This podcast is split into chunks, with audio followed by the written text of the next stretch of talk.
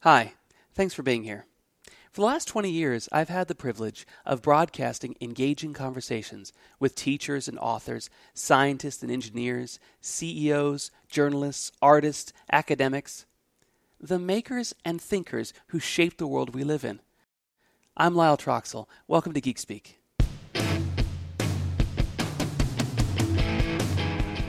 The Software Arts is a new book by MIT Press by Warren Sack, and we're going to be doing multiple episodes of Geek Speak around the topic of this book. It's shaped a lot about what I've been talking about on Geek Speak and, and how I think about software in general.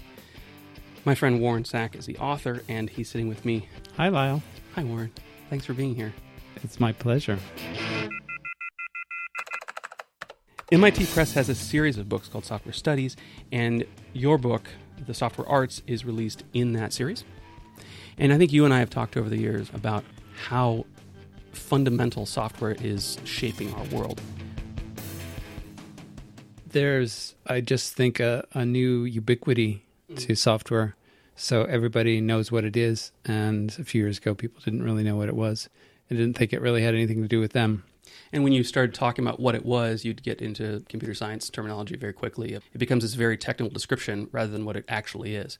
Yeah, so it's it's really the o- the only vocabulary present to hand when things got started around this was really the vocabulary of computer science. Mm-hmm. And the question is, can you develop another vocabulary uh, that would work for describing both technically what software does, but also socially and culturally why it's important? Yeah. And so, why is my friend Warren here actually an important person to be able to talk about this? Well, Warren has a Bachelor of Arts, Computer Science, and Psychology from Yale. He has a Master's of Science and a PhD in Media Arts and Sciences from MIT. And he's a former professor in the School of Information at Berkeley. He's affiliate faculty, Computer Science Department, UCSC. He formerly was a chair and a founding member of the Digital Arts and New Media MFA program at UCSC, where we worked together for nine years or so. And he is currently uh, is affiliate faculty for Center of Games and Playable Media, the School of Engineering at UCSC.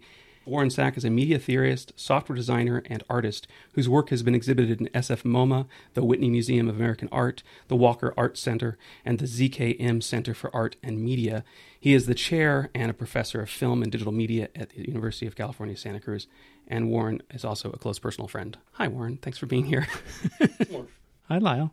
So, your book, Software Arts, has a really wonderful foreword by John Rajchman, who kind of structures why, a little bit more about why um, this study is important at this time. Who's John? How do you know him? What does he do? So, John is a philosopher, a quite important philosopher who's bridged the worlds between France and the United States in terms of philosophy, and has also introduced a lot of philosophy ideas to uh, very important architects.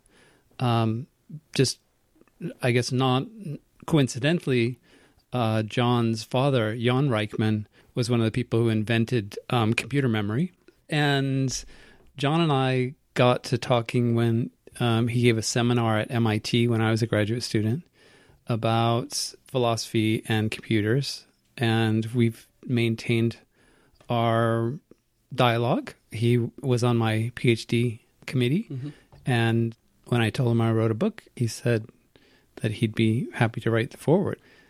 The book is written about half in Santa Cruz and half in Paris, France, because I've spent a lot of time there, um, especially interacting with folks who are philosophers and and others. And um, John's a good bridging figure that way because people in Paris know him as well as people in New York.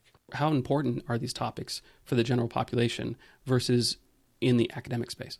Well, it gets back to this question of whether or not there's new vocabularies for talking about computers, software, networks, and vocabularies that can connect to people's lives in ways that vocabulary from computer science Can't. can't or or doesn't. It Yeah. Just um and I so the difficulty in writing an academic book that makes sense to the to a larger public is that what you're trying to do in an academic book is put your voice in a set of ongoing conversations. They're very important thinkers from academia that I critique in the book, people like Donald Knuth, who was professor of computer science at Stanford, or Noam Chomsky, probably the best known linguist in mm-hmm. um, in the world, and that doesn't necessarily interest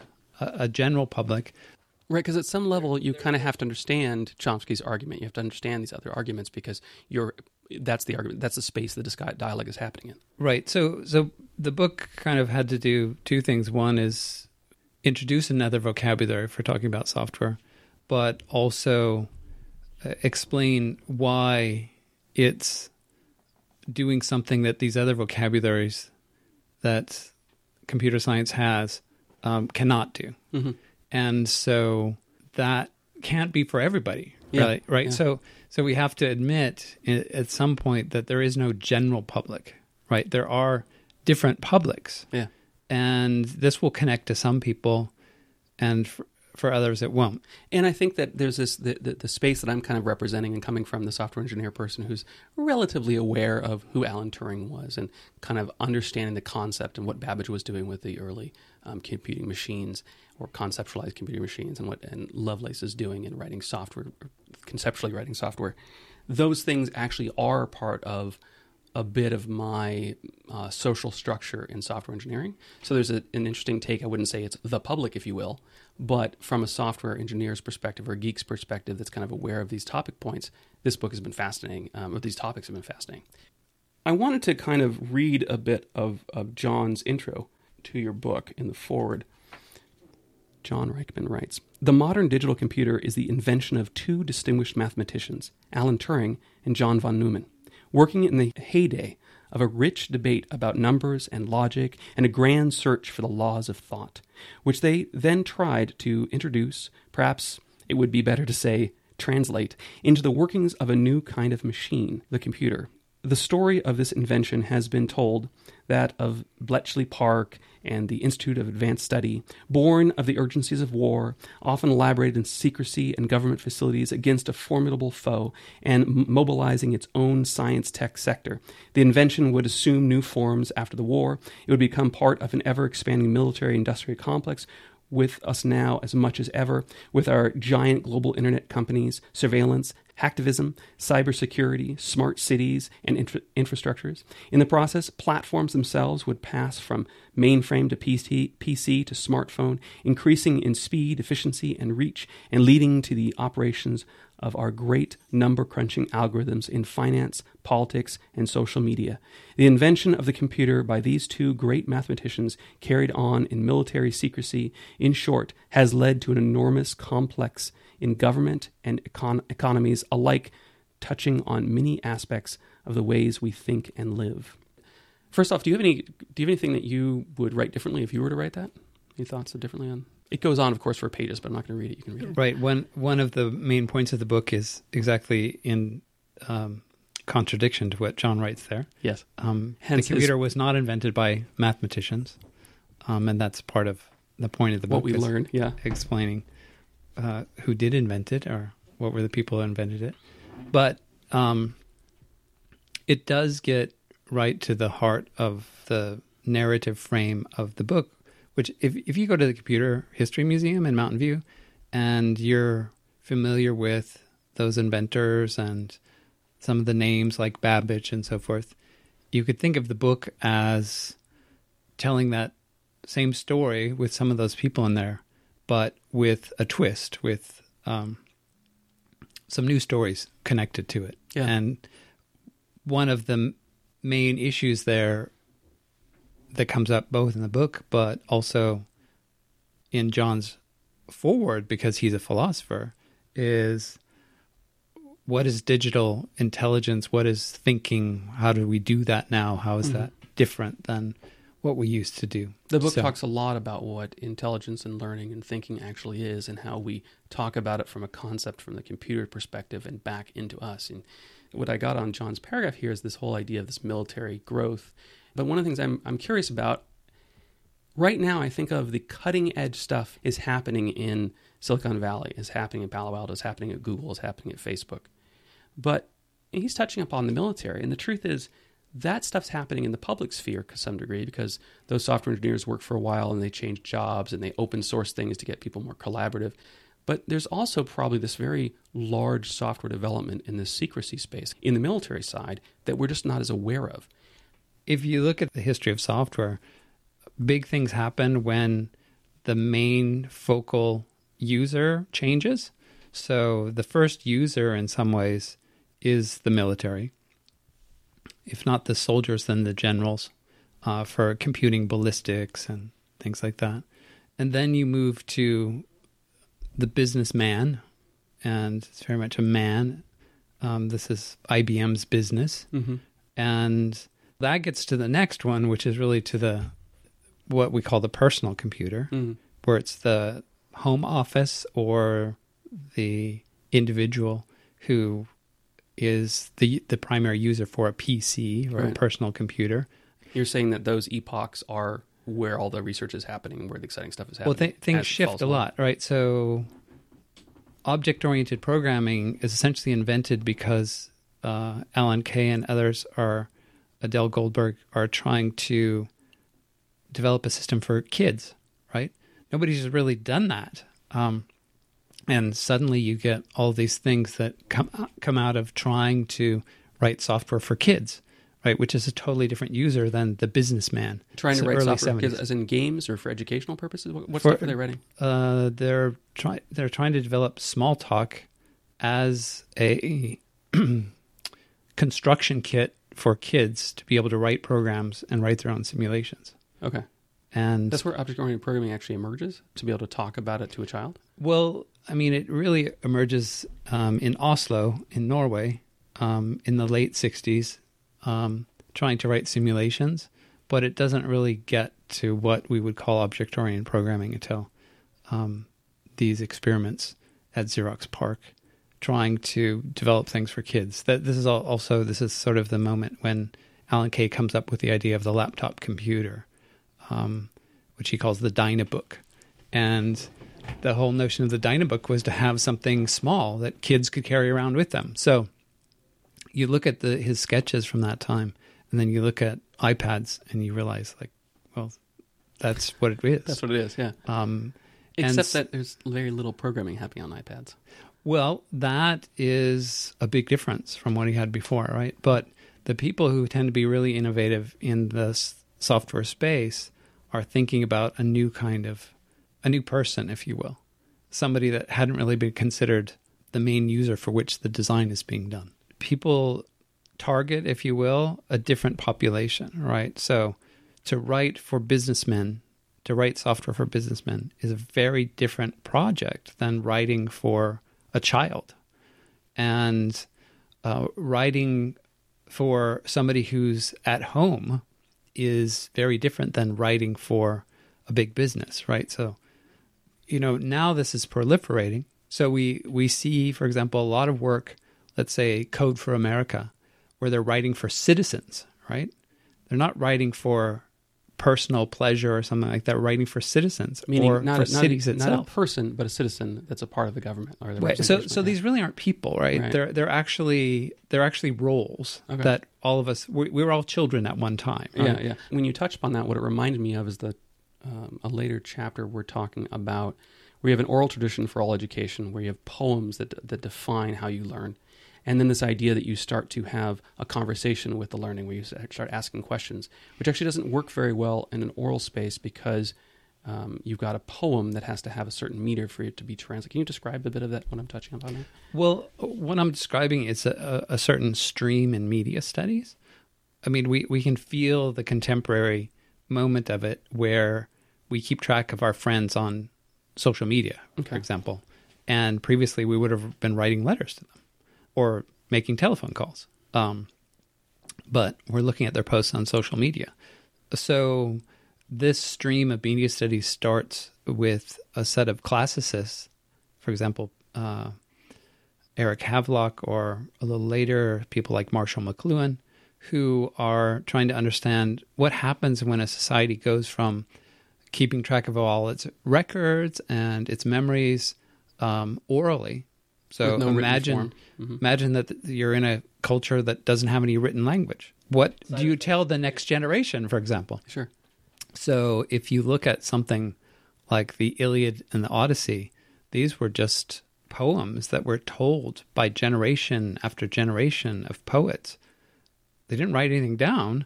They just had to memorize. If you ever seen it printed out, these are really long books as Yeah. we know them now, but they were really long poems that and, and the stories in them perform. were important for the culture. well these these were in some sense school books. Yeah. before books. There's like how how do you how do you prosecute war? How do you run your uh, farm? How do you like deal with strangers who are coming to your island? How do you what is hospitality?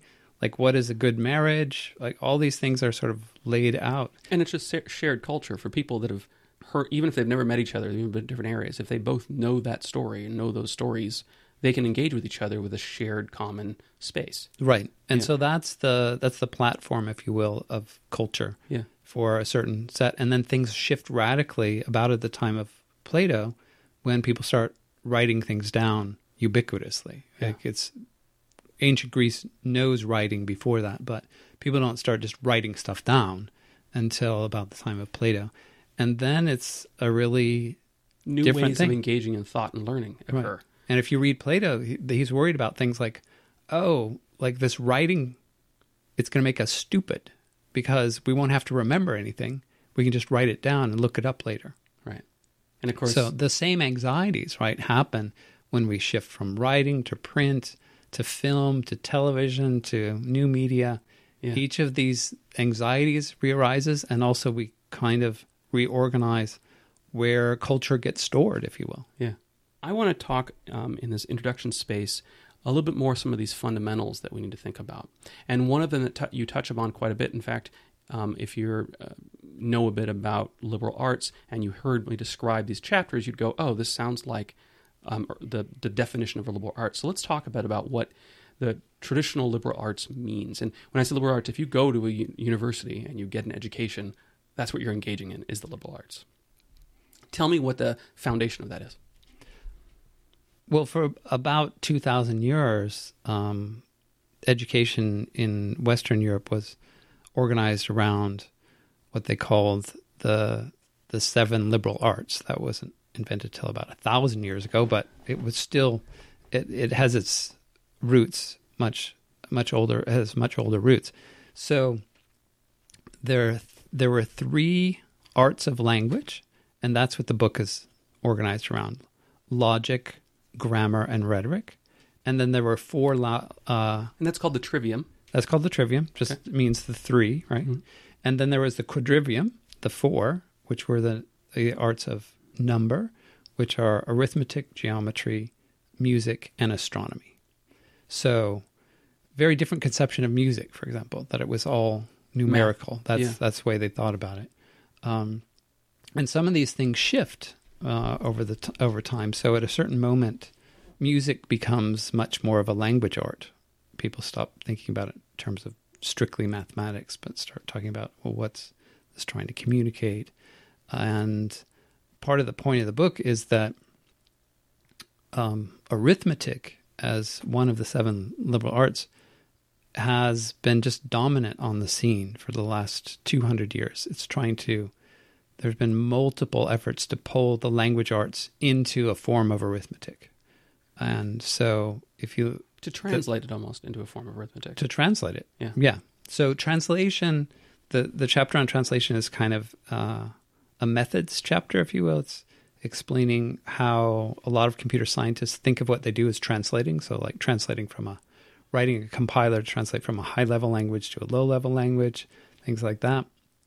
But it's also, um, I think, apt to describe what we're doing as software designers when we, let's say, take a evening at home watching the screen and turn it into a, a completely different institution like Netflix, Mhm. where you just don't, it's not the same thing. It's slightly different than like getting videos or DVDs from your local video store and going home and putting them in the TV and But the, watching the, them, right? The metaphor stacks pretty cleanly. I mean, I don't, I don't see a lot of translation difference between you know, going to the video store and getting a DVD and watching it versus finding on my service, you know, online service of choice. What what side effects are there that we're kind of ignoring? Well, if it's done well, then at least for the user that's being addressed, it seems pretty seamless. Yeah. Seems like, yeah, you know, do it this way, do it that way, who cares? But obviously, for example, Netflix makes money off of this. Netflix didn't make money off of this before, right? So that is There's an economic a subtle shift. but really huge shift, right? Mm-hmm. It's it's not the same thing for a variety of reasons. Also, when you go to the video store, when you drive down, even though that only happened for a short period of time in our in our culture of having video stores, but you did run into people you knew, or you got to know the person behind the counter. Sometimes they knew a lot about a certain topic. You could ask them questions. They definitely could, you know, f- help fix your VCR, things of that Right. nature. But there was a social aspect that's just not there anymore when you just do it from streaming. Well, and if you think about, for example, Amazon has implications way beyond just the book business, but they've killed off so many local bookstores. Um, little little video stores are really rare now. Uh, even big video stores, uh, Blockbuster doesn't exist anymore. Right. Right. So, so there's there's, There's maybe not a maybe the translation looks seamless to the person sitting at home watching the screen, but There's for a large trend. there's a whole bunch of other things that happens. got done, Yeah, right? yeah. If we can call it be sort of behind the scenes or um, really the the back end. The And- back end changed a lot. Yeah, and in some ways, when you say shopping versus online shopping, that that difference means towns changing. like it Right. means fundamental things on how our, our society changes. It means shipping. You know, like what it Yeah. really means is a massive investment in shipping. There are so many more drivers now. There's so many more vehicles moving product around. Uh, that was very different prior to online shopping. I still find it ridiculous that we there was just recently uh, Amazon did that Prime Day, and they were selling things that the cost was it, it makes no financial sense in any world. You know, you can buy this lamp for four dollars, and it gets shipped to your house. It's like no, that's not even you, that's the shipping price is more than four dollars. It's just it's a completely new world, and we call that online shopping, even though it really means a giant shift in the world. Kind of equivalent to you know before the printing press and after the printing press, or before the automobile and after the automobile exists. The society worked completely different. Right. Okay, so this this book talks about we talk about all these this this is the kind of the, the realm of what this book is. If you'd like to get the book and kind of read along or read it before we have discussions, in no way is what we're going to talk about be a spoiler because it's not going to cover the richness of the book in any way. But you're welcome to pick up a copy of this book. I think you can get it on Amazon, right? It's Yeah, you MIT can get it pretty much. You can get it from the MIT Press uh, um, site. You can get it from Amazon. You can get it from a lot of places. Yeah, it's called The Software Arts by Warren Sack. And uh, this is part one of our discussion around that. Anything else you want to talk about in the. Oh, you know what? I want to Oh, talk. ju- yeah. just you know, Bookshop Santa Cruz has it, Okay, for your and local. the Literary centers. Guillotine has it too. If you're if you're Find your local bookstore and go. Definitely. Um, in fact, Bookshop Santa Cruz, we're both Santa Cruz people, so uh, Bookshop Santa Cruz also has a really great online store, which is kind of a neat thing that they, they've got. Um, so, yes, engage in your local bookstore, especially if you like the feeling of walking into a place with lots of books, which I personally do quite a bit. There is something else that I think is a good foundation we should talk about critical theory. So, I want to lay down for the, the non academics what is critical theory? Why is it important to talk about this kind of topic space in academia? Kind of give us a some thoughts around that. Do you want to touch upon that? Well, rather than say critical theory, let's just say close reading. So Hmm. Why do you want to separate yourself from the German? I think that what I'm doing is not strictly critical. I'm I'm actually trying to show that there's another way to work productively in this this area. And so it, it is partly critical, right? But it's close reading because well one story about software that gets told again and again is that it comes out of logic. And what I do in the book is I go back and look at the pivotal publications in that area and say, well, the kind of just so story that gets told again and again doesn't necessarily hold water if if we read this stuff closely, Mhm. right? So, uh, for example, it was a philosopher who invented the logic circuit. This guy, um, Peirce, Charles Sanders Peirce, and he invented it about 50 years before what uh, Claude Shannon did. So if you if you look at logic Boolean circuits and things like that, the usual just so story about it is that well that comes out of Claude Shannon's uh, 1936 master's thesis that he did at MIT.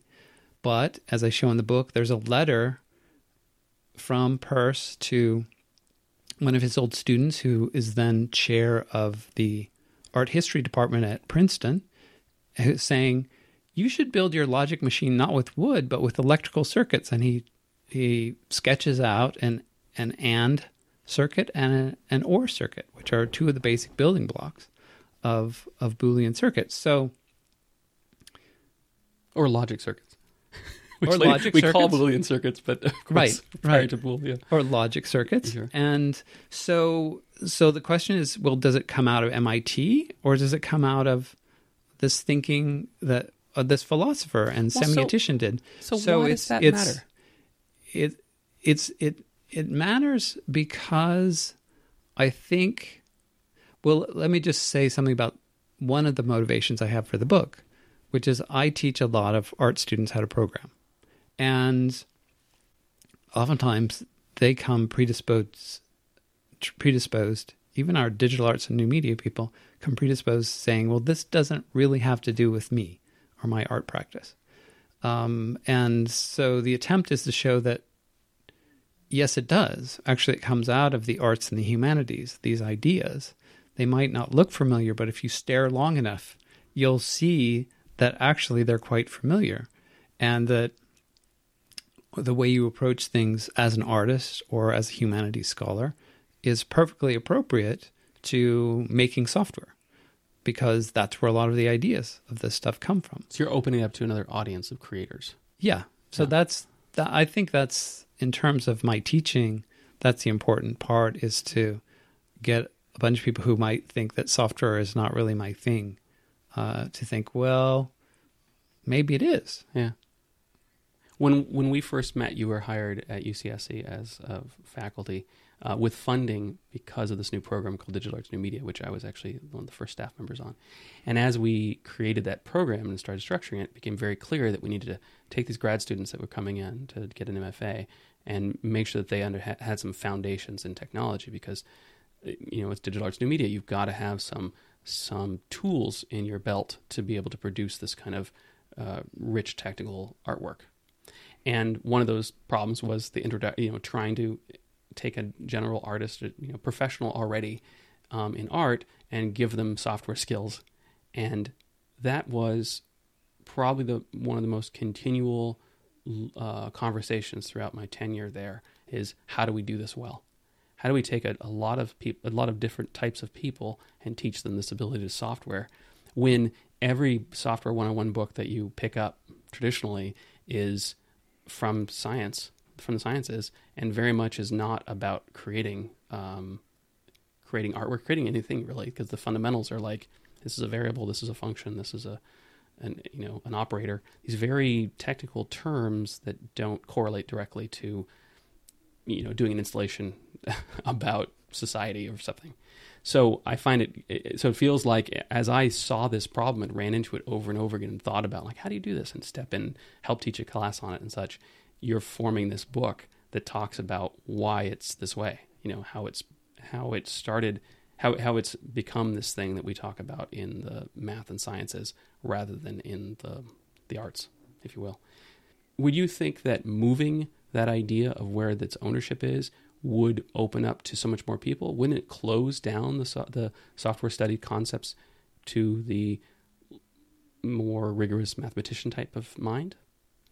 Well, one thing that I hope people who are not in academics see is that what I'm saying is oftentimes quite commonsensical. Computer science as an academic discipline didn't even start until Purdue founded a department in I think it was 1962, right? There was no computer science before that. Yeah. Well, I think actually Rand, the the defense contractor, had a department a couple years before that. But that that was the first one, and then Carnegie, what was called Carnegie Tech at the time, now Carnegie Mellon, and then Yale, and then there was a few sort of. So computer science as a notion is is new. It's in the 1960s. This whole notion of of algorithm, as we understand it today, um, it was really founded in the 1960s. It wasn't it wasn't what we think of as that at all. It was yeah. this um, Stanford professor Donald Knuth who who made it that way, and it developed a certain way of teaching this. Computer science did, and um, it's had uh, terrible diversity problems. Right? If you look at it at the beginning, most of the programmers, and we're talking about you know people who are working for the military and so forth, most of them are women. When I graduated as an undergraduate uh, in the mid 1980s, 37% of na- uh, nationwide of the undergraduates who are finishing with a computer science degree were women. And now we're down to 17%. And if you look at the diversity statistics in Silicon Valley, some of this has been very nicely translated, uh, um, crowdsourced by uh, Tracy Chou, who's a software engineer, and, and others. It's about 20% of people are that because the interview techniques that the large companies use are largely taken from academic computer science. So they, for example, they quiz you on algorithms at the beginning. Well, but then anybody who's who's done big software systems knows that that's not indicative of whether or not I'm going to be a good software designer. Right. Like that is so um, academic, and there's so many other things that you have to do that computer science uh, needs, at least to fulfill the demands of, of industry and so forth, needs to open up in right. many ways.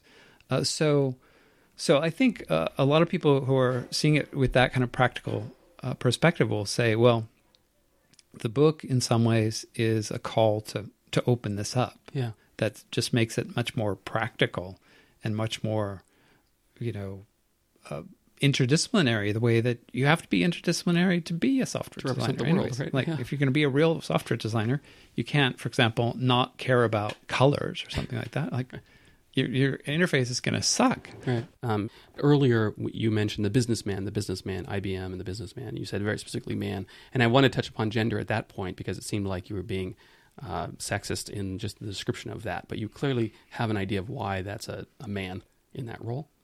Can you elaborate in this context of gender? So, my colleagues who do computer history, which is a very specific brand of, of history that mostly deals with hardware, but sometimes deals with software. Um, so the Computer History Museum in Mountain View, they just opened a new software department a couple years ago. Right before that, it all been hardware, hardware. hardware yeah. and in fact, they have an exhibition right now about software, but it's mostly about hardware. Well, hardware is a, hardware is a lot easier to put in a museum. Yeah, well, software is a little esoteric, a little harder. Yeah, but the um, some of the studies by people like uh, uh, Nathan Ensmenger show that the these interview tests and so forth the algorithm tests the yeah. academic algorithm tests for a programmer mm-hmm. they're they're they're actually filtering out women even if they're not predictive of whether or not you're going to be a good software designer they're mm-hmm. actually mm-hmm. filtering out women do you think that's associated with what IBM was doing when they were creating the software for the business man. Well, I, I just think that you know if if you watch television show like Mad Men or something sure. like that, That's you what, see totally what's just, in my mind. Right, yes, right. It's just massively patriarchal society yeah. that we we suffered through. It's strong in the 50s and into the 60s. And right. If you're writing software at that period. And so second wave feminism comes and changes all kinds of things. And uh, I just think what you're seeing in software design, what you're seeing in computers more generally, what you were seeing in terms of just how things ran day to day and who got the job and so forth. That that was a, a reflection of, but had its techniques particular to uh, gender discrimination. Yeah, you know, and that's so. Um, I'm I'm not trying to be sexist by saying that they were designing for businessmen. I'm I'm just saying that that's They were being sexist Those were the, those were the guys, Yeah. and they were being sexist. Yeah, and yeah. that's the way things were. And so, and, you know, and that embeds hap- uh, happens to embed when all these programs are spinning up software study, software engineering schools, right? Right. Software science schools is that you kind of like have these people that are writing software for men. They happen to be some of them, a lot of them men, and the and the field kind of dominates into that space where we definitely have that problem in our society right now. In Silicon Valley, you see it quite a bit, and this is one of those things that it's clearly beneficial for companies, or at least my personal opinion, and, and companies I've been working for feel this way as well, that it's very beneficial to have a diverse uh, set of employees. And if you've got this one sidedness like gender imbalance, you're not being as you know as good as you could be. And so there's this soft, there's this desire to change that and shift that. At the same time, you see these amazing you know these studies coming out of Google about what actually is effective in interviewing for software engineers, and almost nothing is. Almost everything's a flip of a coin, Right. um, except for once in a while when you have a real amazing expert in the field who happens to be good at picking people. We don't know how to duplicate that. And then other situations where you know probably the best thing to do would just be hire people and let them work for three three months, and at the end of that period, go, yeah, you're good, and you're not. Which of course is not an easy way to ask someone to change their career. Hey, come over here. You'll work for three months, and then we might fire you. Um, so it's not very practical, but it is. It's fascinating how much when you find out if some if ask a question, are you a good software engineer? It's really, do you remember your software engineering 101 course on data structures? That's really the question. That, what translates. It's a hard thing to fight. I, I do that quite a bit where I work. And a lot of standardized tests work that way within academia as well, right? The the the SATs that we ask uh, seniors in high school to take, or juniors in high school to take, to figure out admissions for college, oftentimes test, for example, the math from several years prior. And one of the problem of prepping for the test is just remembering that your math from back in the day Right. not like what you just learned as a junior in high school or something Yeah. like that. Yeah. So I think that testing is a really difficult uh, thing. But one thing w- that we we forget, um, I, I think the, the the historical stuff is the historical stuff um, helps us remember, uh, for example, that the person who wrote the first computer, computer program was a woman, Ada Lovelace, and the person who invented computer languages was a woman, Grace Hopper.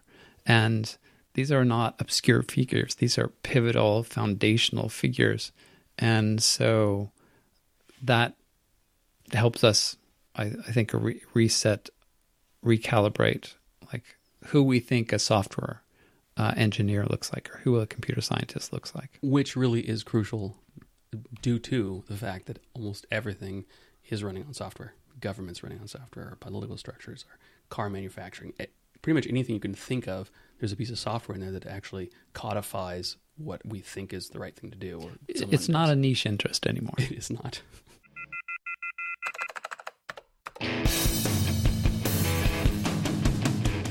And if you're interested in this topic, stay tuned for future episodes of Geek Speak, where we'll continue on chapters of this book and talking about this topic.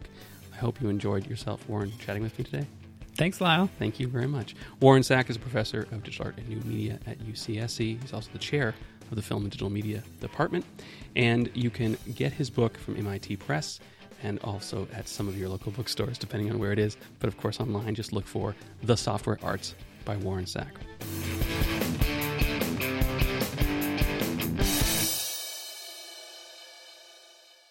Let's say about six years ago, I visited you in France, I think.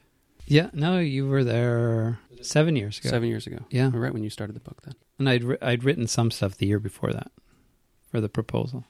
Right. Yeah. Um, are you nervous at all? I don't know. I just feel like I'm having a conversation with my friend Lyle with lots of gear, There's lots of gear in the room. but that's not that unusual for our relationship. That's true. We don't have tech around us. At least computers. It is funny that there's we've probably had thirty or forty conversations in the last seven years around the topics that are kind of touched on the, this book, and never have we had microphones hot at the time. That's right. And pretty consistently after the conversation, I went, "Man, I wish I'd had a microphone on. that was great."